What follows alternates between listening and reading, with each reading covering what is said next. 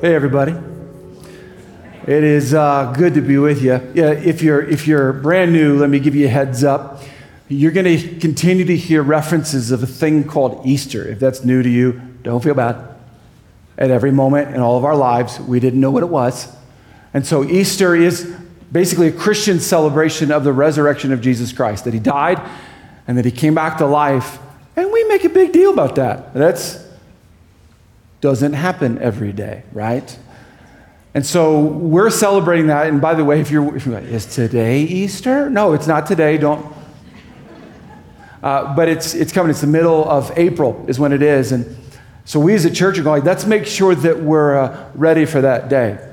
Uh, one of the words we throw around a lot is we don't want to be a presumptuous group of people. We don't want to assume onto anyone that they know exactly what following the way of Jesus Christ is. And so uh, we're going to get prepared, and I want to take you through uh, some things that I think are significant in Scripture to get us all ready for it. Uh, so I, I want to start off, though, with a part of the Bible that says something that I'm curious uh, what it does to your mind, maybe even your soul, like how it stirs you or, or doesn't. I'm going to take you, here we go. Uh, Acts 17, uh, the guy's talking about God to a bunch of people who aren't sure what they think about God.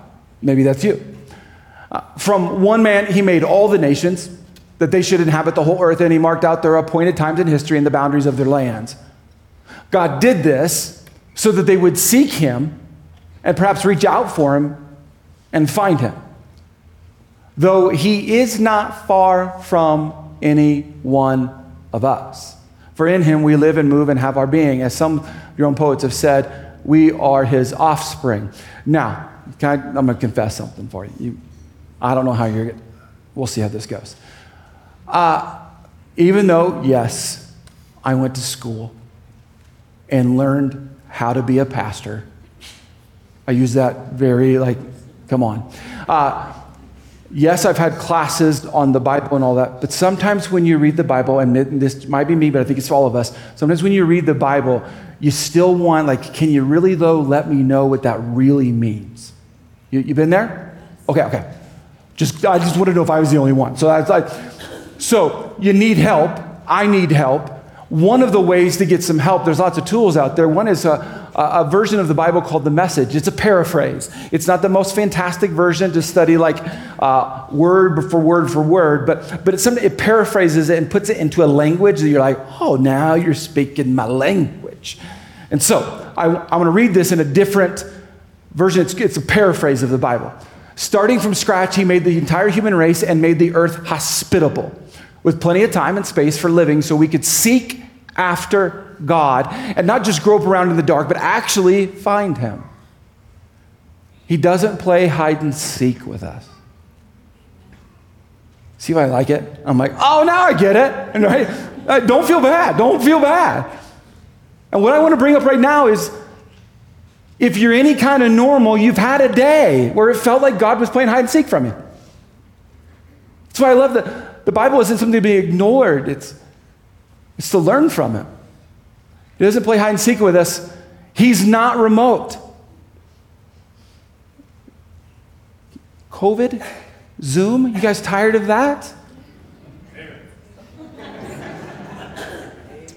I never knew that the Bible would continue to be this relevant to us, going, God's not using Zoom with you. He's not remote, like with, with you. This is good stuff. Uh, he's near.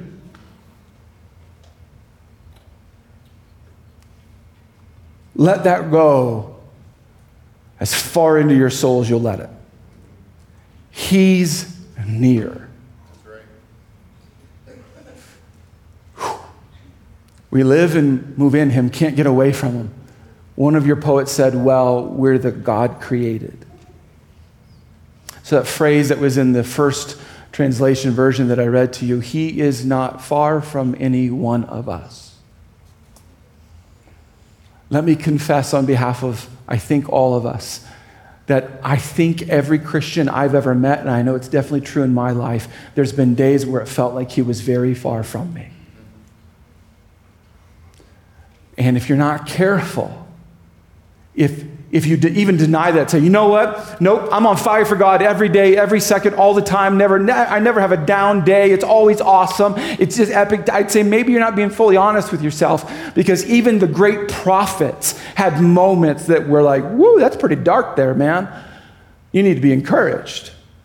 Many of us have these, however long you want to call it, moments where you want God to be close, you want Him to be real, you want Him to be like legit in your life, like where you're like, I want to walk with Him, hear, hear from Him, and have a connection to Him. But whatever's going on, you're like, no, it feels like He's really far from me. He's really far. You acknowledge that He's real, but that's about as far as it goes. The, the best way I can connect dots is like, let me tell you about my marriage. I've gotten permission for this, by the way. uh, uh, this past week, Katie and I celebrated uh, our 19th year as a married couple. Yes. You're welcome. You're welcome. You'll just want to thank her for that. Uh, 19 years, big deal. Uh, and and I, I, I'm I'm going to take you down a vulnerable road if, you'll, if you're going to go with me. So I don't know what your perspective is of a pastor. I hope it's realistic. But um, uh, Katie and I are, are, happily married. Like, and, and I, am if you want to like, but really, you know, we, we really are. Like, she is my best friend. I, I am in love with her. And actually, things right now are fantastic. But here's where I'm going to be especially vulnerable with you. All 19 years have not been what I just described to you. I know some of you are like, what? No, I'm human, you are too. And uh, when I reflect on the 19 years, because that's, I get all reflective and weird, right? And Katie and I are having some fantastic food and having a reflective conversation about how we're really doing. And I'm like, I really, actually, really like you. um, yeah. But there have been seasons in our marriage um, where it was uh, far more about responsibilities than it was about the relationship. And maybe you've been there too.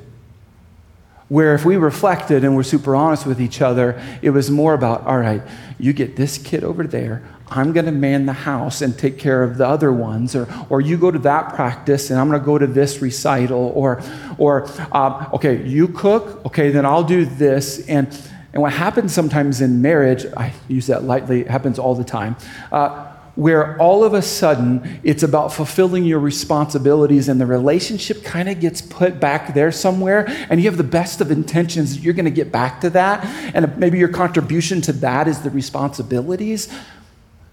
But it's really hard to get out of that. To where we begin to treat each other of, like, thank you for fulfilling your vows, but for better or for worse, uh, by not forgetting the kid at school. Like, thank you, right? Talking about myself. Uh,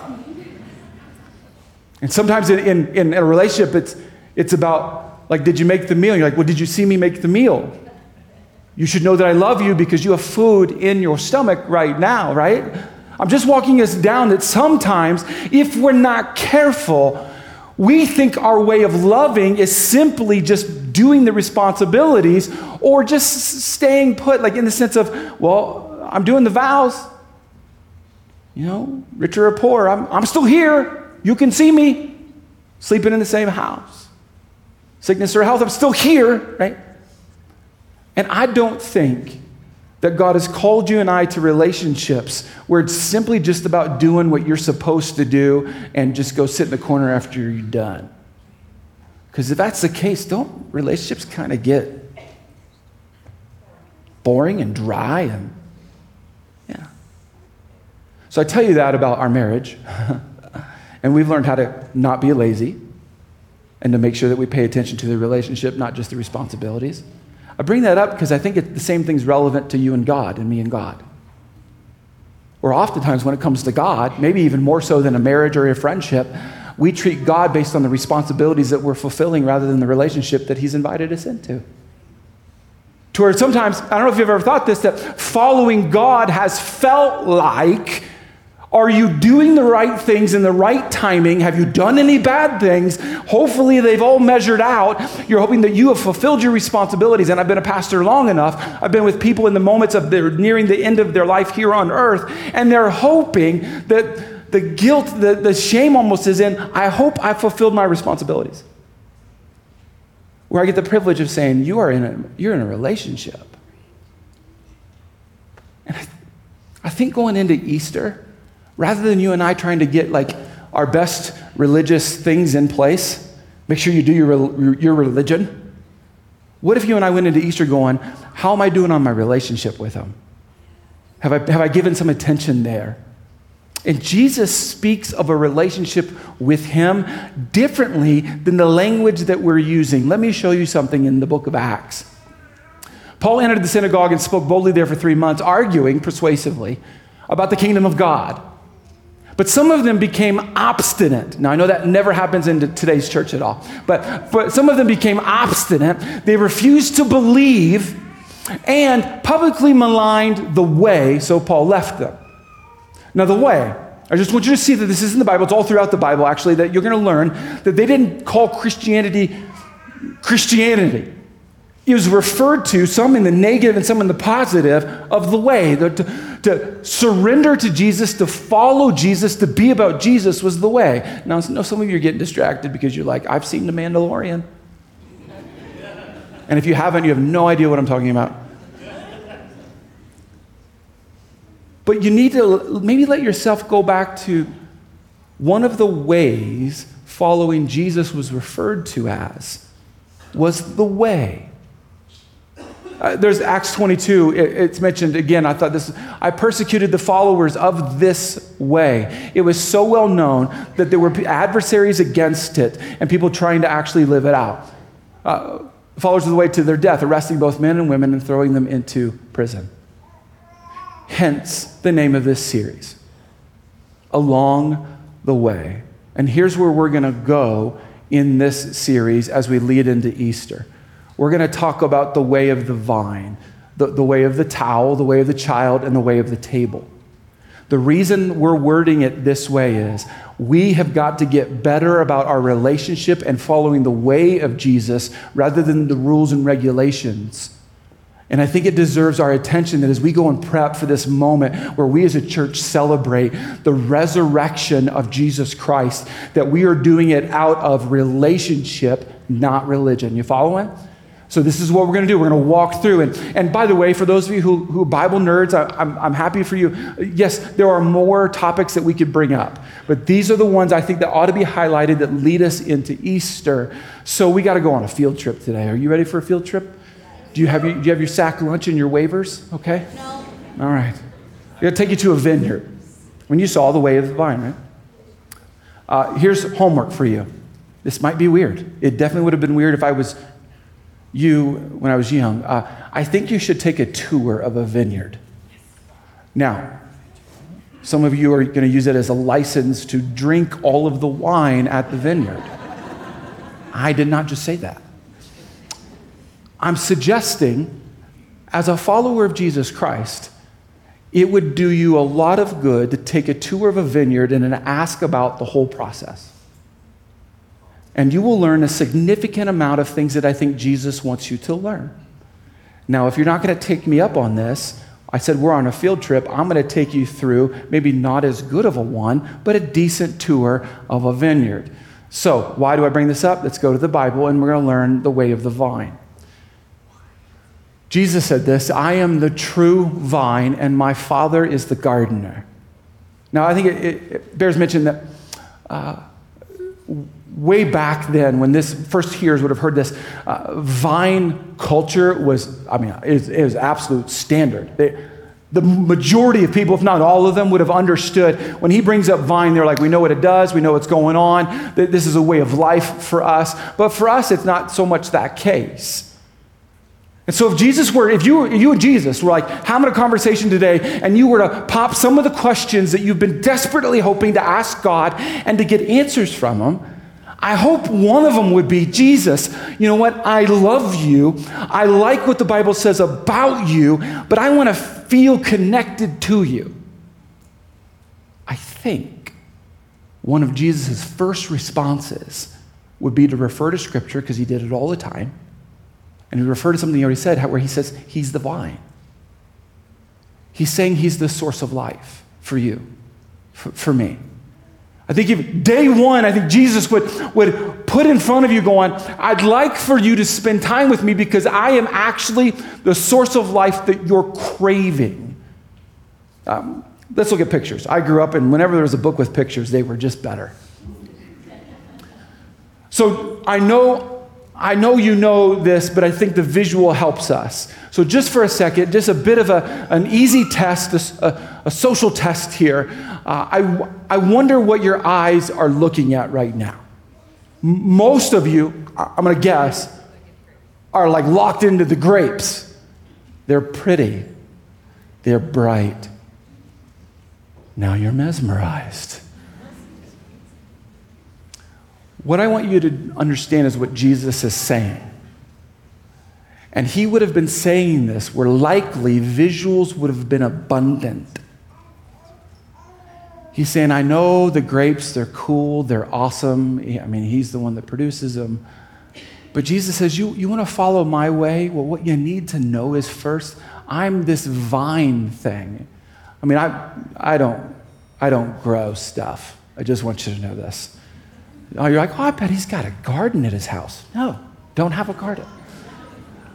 But this, this, this vine, it should be a mental picture for you of what Jesus has invited you into to stay connected. To stay connected. We'll get more at that. So then he goes on, he's the vine, and, and Father's the, is the vine dresser. But, but, but watch this John 15, verses 2. He cuts off every branch in me that bears no fruit just kind of got intense for a second. You're like, I thought this was a nice vineyard walk that we were taking. And now it's like if there's not fruit, there appears to be punishment. If you study the original language, there's multiple ways to take this. You can, you can take it as though, like, you quite literally get cut off. Um, other words talk about how it, uh, supporting it back up into the vine. But I think all of us understand that if you read this the way we think we typically read this, is like, if I don't have fruit, I'm in trouble. In fact, sometimes that's why many of us don't go to church because we're like, they're going to bring up that I, don't, I haven't been doing all that I should be doing, and I ain't feeling guilty about it. So we're just not going to go. We're not going to be a part of it. I want to open up the Bible because the Bible's going to make me feel bad about what I'm not doing. And so you read a verse like this Hey, I'm the vine. You're like, oh, that's so precious. But then it moves right towards you. Better have fruit. You're like, oh, right? I, I'm just saying normal response. Some of you right now might be thinking, yeah, you're right. I got to have more fruit in my life. I got to try harder. Anyone? Yeah. He cuts off every branch in me that bears no fruit, while every branch that does bear fruit, well, just so you know, he cuts that too. And we don't like it. So it'll be even more fruitful. You are already clean because of the word I have spoken to you. When we read the Bible, Sometimes we don't keep reading, or we think we heard what we wanted to hear or didn't want to hear, and so we just move on. And when you read verses like that, it feels like Jesus is saying, Oh, you want a relationship with me where I'm the vine, and if you don't get fruit, you're out. That's what it feels like. So if you grew up in this way, sometimes we think Christianity is simply just trying really hard. Uh, I'll tell you this uh, regularly, when we have baptisms, there are folks who don't want to get baptized, not because they're afraid of like just like the public part of it. Oftentimes, the deep fear is they're afraid that they won't be perfect the next week. They're afraid that life will get difficult and they might make some poor choices, sinful decisions, and be like, oh, I then I don't want to do that. I'm going to wait until I've got it all landed just right. And sometimes it's when we misread verses like this because we think that's God's approach. But you got to keep reading. And so look, look, look what he says. I highlighted it. You're going to catch a theme here. Remain in me. Other versions talk about abide. Remain in me, and I also remain in you. No branch can bear fruit by itself.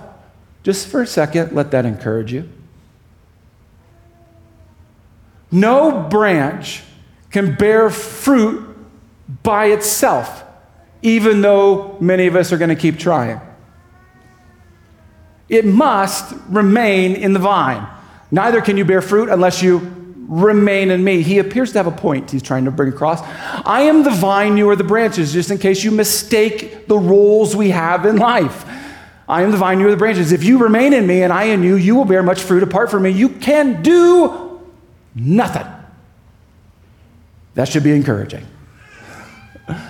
If you do not remain in me, in case you've missed the whole first part of this, you are like a branch that is thrown away and withers. Such branches are picked up, thrown into the fire, and, yes, burned. If you remain in me, and my words remain in you, ask whatever you wish, and it will be done for you. This is to my Father's glory, not your glory, not my glory, to the Father's glory. This is to my Father's glory that you will bear much fruit, showing yourselves to be my disciples. Did you catch the main word? Remain. What I hope you understand is it did not say, oh, you want to follow me? Then it's your job to be perfect, to do everything right all the time. That's where you have to land and you can never mess up. You look at the words being used, are pretty powerful. Remaining. And so I, I'm going to ask you just to begin to process how well have you been remaining regarding Jesus? And you're like, well, I'm not sure. So let's look at some breakdowns. This is very simple. What breaks down? Consuming versus remaining. Like, what's the difference? Sometimes to understand remaining, we got to know some of the opposites. Consuming. It looks like this. Let's say you like God, you want to follow God. Maybe call yourself a Christian. Now, you may call yourself a follower of the way. Uh, sometimes we do this God, I'm all in with you. I like you and what you have accomplished. I believe you are real and powerful. So if you would do this, then I will be a fully devoted follower of yours. Or sometimes these are some of our, our prayers God, will you heal Will you provide? And what our heart is actually saying in some of that, and if you don't, I'm gone. And if you do, I'm in.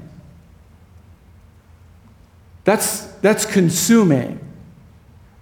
And I'm not trying to make you feel shame. I'm saying that could be a reason why you don't feel like you have a great relationship with God because it's always about what has God done for you lately. And He's invited you into something much deeper than that. I'll show you another breakdown this is personally where I get caught up in all the time performing versus remaining. Where I'm like, I love God. I agree with all the Bible says. This is good and locked and loaded. Let's do this. I'm going to show you how good of a Christian I can be, Jesus. I'm going to be a really good one.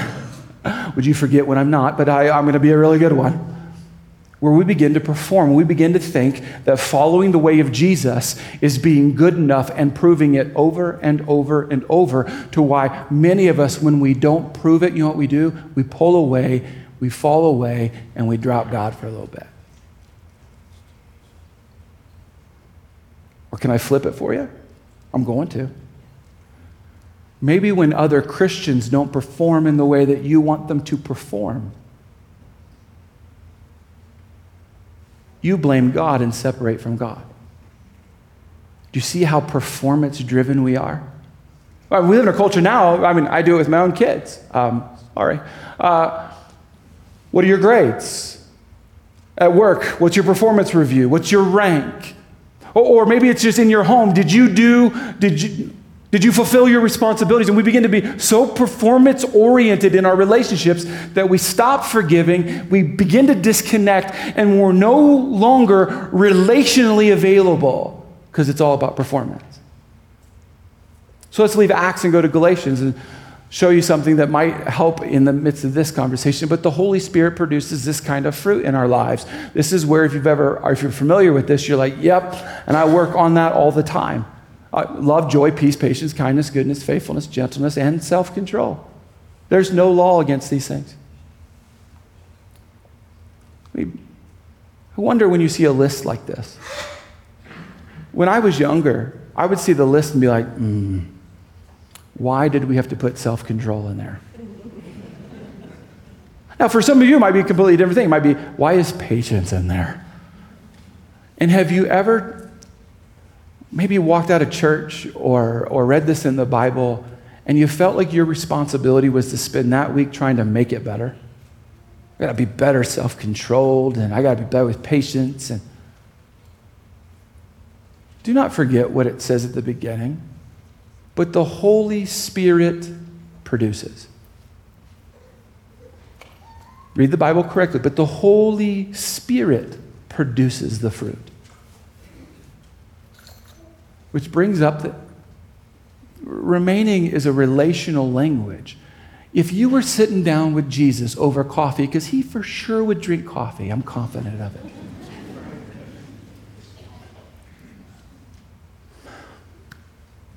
You know what I think he'd do first? I don't think he would talk about all the stuff that you're doing that you shouldn't be doing, or all the stuff you need to add to your life. I don't think he would have brought a scroll and put it on the table and rolled it out. I think he would have done exactly what he did with his disciples. I think he would invite you into relationship. I think he would look at you and say, Hey, do you want to spend some time together? Like a lot? Will you follow me? Let's just, just go.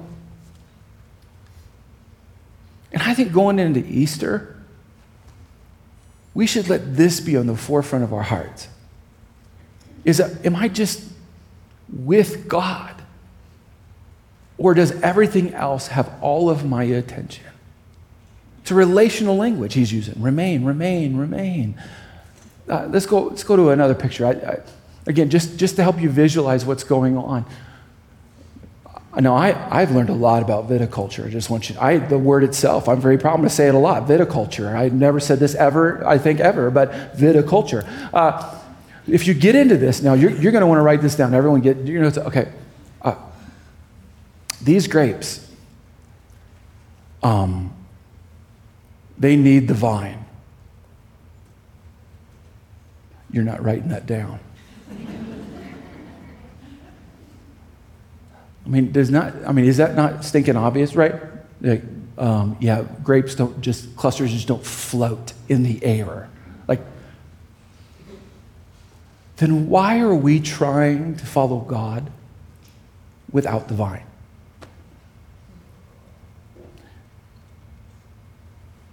If it's so obvious that grapes require the vine in order to get what they need to get to be who they're supposed to be, why are we why are we neglecting remaining? Why are we thinking that we can be anywhere, always, all the time, detached, doing our own things, and one day when we're maybe retired or whenever, that's when we're going to spend so much wonderful time, or when the kids are out of the home, or when the job is lighter, or whenever? Or do you see what we're doing? We're bypassing the relationship, trying to have a relationship. And Jesus would say, Hey, you want to follow me? Cool, let's go. No qualifiers. It's just, let's go. It, remaining is also an enduring language. Uh, it's an endurance language. It, to, to, remain is one thing. You, you probably have had a roommate. Day one was fantastic till you learn they didn't do the dishes, right? Then you're like, get out. You're done. Or, or usually, uh, married life, they talk about the honeymoon phase, but the, the beginning parts are typically like, you're wonderful until, you know, some things arise. Uh, any kind of friendship, any kind of relationship, uh, if there's a relationship really happening and the idea of remaining isn't just like saying, yeah, we're in a relationship, there's an endurance part of it. There's, I mean, you're going to have challenges, things that are come up against the whole relationship. Something is going to challenge it. And a part of remaining is knowing that endurance is necessary. So let's walk through this because I think this is what has many of us separated from God right now. Uh, one of them could be the storm that might be in your life right now. I grew up in a part of the United States where storms were loud and fierce, and you could smell them coming literally. And most of us don't wake up in the morning doing this God, you know, you're still in bed. God, would you bring a mighty storm into my life today? like, I want it to be so intense and so loud, I got to change my pants multiple times throughout the day. Like, like make, make it epically loud and fierce and scary. Would you? If you're praying that, good for you. I, I don't, I don't, I pray the opposite. God, would you please part every water at all that I will get right? Well, here's what I've learned as I've become a student of viticulture.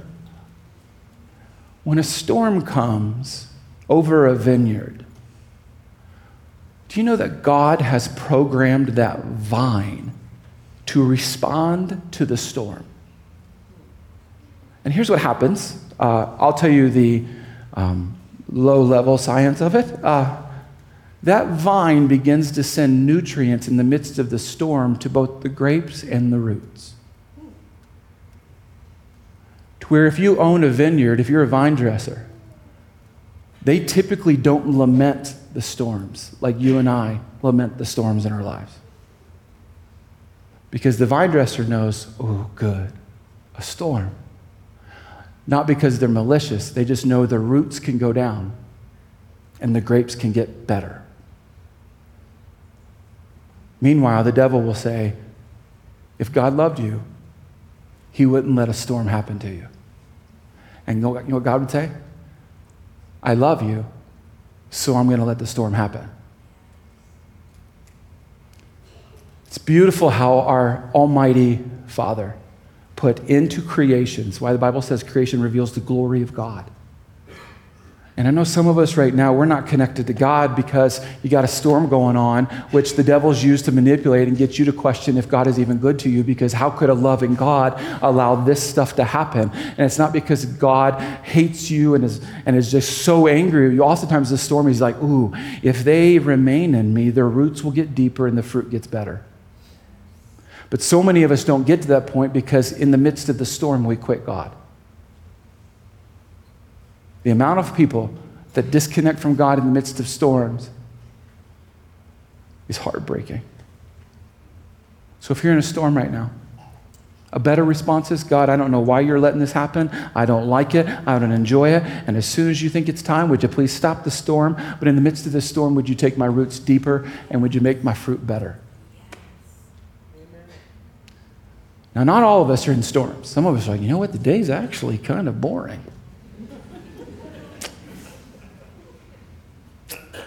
That's why we need to talk about the wine barrels. Um, this is the unsexy part of a vineyard, if you don't know this. Now, nowadays, some of us are cool and we're like, I like the cellar, it's cool looking. Uh, if you're a grape, pretend you're a grape for a second. Can you do that? Yes, I'm weird, it's fine. Uh, pretend you're a grape and you're enjoying the sunshine, it's beautiful outside, it's fantastic. Then all of a sudden, someone pulls you, jams you into stuff, squeezes the snot out of you. All of a sudden, you find yourself all juicy and everything sitting in a barrel doing nothing. That's the life of a grape. You're welcome.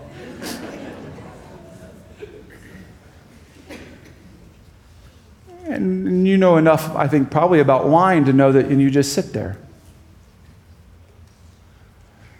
And actually, the longer you sit there, apparently, the better you get. But I think there's a lesson there. That's why I'm telling you take a field trip. Because some of us are in a barrel season right now. You're just having to sit there. And you're like, God, where's the adventure? I remember that one time. Spiritual high, camp was awesome. But now it's like, but I'm just kind of doing the thing. And it's not like it used to be. We do this in regular relationships. Couples will say, We just grew apart. The fire didn't seem to be there anymore. You're actually in a barrel season, not a season to end each other. Sometimes we come to church, not that this is you, this is other churches probably, but let's just say you come to church and you're like, you know, I got to have the sermon hit this way and the music, they better have a fantastic list of songs that we're going to sing. And they need to say everything that I need. And sometimes you leave church going, yeah, I, none of that really felt like it was for me. When God's like, it's barrel time. Endurance is sometimes not sensing and feeling the adventure because of what God's doing in you and around you. Back to where we started, He is not far from any one of us. He's not. But the storms and the barrel sometimes make us feel like He is. Uh, read a book uh, written about a lot of this from Beth Moore, and she says this if you need a little bit of tactical application with this sermon, I thought this might be give us some of us where we are. When you begin to feel lifeless in Him, look for the tourniquet that's cutting off the life flow. Most often, we'll find it in earthly ties that are cinched too tightly. If you want to know why you don't sense the presence of God and it feels like, I don't know, I'm, I'm, not with God, it doesn't feel like we're close. I know the Bible says that He's near me. Okay, cool. I'm not saying it's not true, I just don't feel it. Then, if you want a practical, then just begin to examine and say, God, do I have anything that, of this world that I'm so attached to that I've like let it demand all of my time and my treasure and, and my talent to where I'm not connected to you? Just a good application, but we can't land the sermon there. There's one last thing I, I want to bring up because of this whole topic demands it. And it's so pivotal because some of us right now, this whole talk about being close to God, being in a relationship with God, just so you know, a church like us, there's many of us going, I've never been in that kind of thing you're talking about, Pastor. Like, so let's land here. Uh, we're back to viticulture. And oftentimes, a vine dresser will take a branch and graft it into the vine. Like they do. You can, you can, well, thank you for YouTube. You can go find out, you can watch all this stuff or take your field trip to a vineyard. But they take this branch and they graft it in. There's multiple reasons they'll do this. One of them is they can actually produce a very special kind of grape unique to that vineyard. That it's a, it's a really awesome thing that happens. It doesn't become like some secondary, like, blah branch. No, it, it, gets grafted in. But what's cool about this, if you understand viticulture, when that branch gets jammed into the root, taped there so it doesn't fall off, do you who then bears the responsibility of getting that thing in? Not the branch, it's the vine. The only way, the only way that that branch survives, has any sort of life, is the vine. The vine must do all of the work, getting all of the nutrients to that branch, making sure that everything that branch would ever, ever, ever, ever need gets to the branch. And the branch just waits for it. If you've never invited Jesus into your life and started following the way, you do not need to get your life in order. You do not have to quit certain things and stop certain things and say, okay, once I get all of that all cleaned up and, and, and lined up, then I can have a relationship and be grafted into the family of God. What Jesus would tell you is, no, I don't care what you did last night. Let's go. Come on. And I assure you, along the way, He'll address what needs to be addressed in your life because it'll be unique to you, likely. And I love that we are a church that some of us will see some of us show up and be like, You're in church. Awesome. That's who we need to be. Because we follow a Savior who loves anyone and everyone, and anyone who's willing to believe in Him and trust in Him, He will graft them in. Why? Well, John 15. Let's finish here. As the Father has loved me, so have I loved you. He loves you. Now remain in my love. If you keep my commands, you will remain in my love, just as I have kept my Father's commands and remain in his love. I have told you this not to sign you up for religion class. I have told you this so that my joy may be in you and that your joy may be complete. So I get to tell you in conclusion that God loves you. He wants a relationship with you. And step number one of following Jesus is following Jesus. Just being with Him as much as you can be with Him. Would you bow your heads and close your eyes? I want to give some of us an opportunity that maybe, maybe you have never had this opportunity. If you've ever wanted to speak to God and say, God, I want to be grafted in, I want to be a part of your family. I want to be one of your children. I want to be in your family. And you can speak this to him. You can just do it completely privately because he hears your thoughts. God, will you graft me in? I want to be a part of you. I want to be in your vine. God, would you fill me with your spirit? Would you supply everything I ever need and bear fruit through me? God, I give you every corner of my life and just ask that you take over. Would you wash my sins, cleanse me, purify me? I want to be with you, following you, all about you. God, I pray for our whole church that we be a group of people. God, help us to not let the, the storms and the barrel seasons stop us from remaining with you. If any of us are on the verge, Lord, of quitting you, would you just halt that today? Would you intervene today? Wherever, wherever we find ourselves today and this week, Lord, would you just step in and say, I'm, I want you to be with me. I want to walk with you. I want to be in a relationship. God, would you remind us of the relationship you want with us? And Lord, for those who would be willing to hear about you, would you give us opportunities to share? God, thanks for grafting us all in. We pray this in your name. Amen.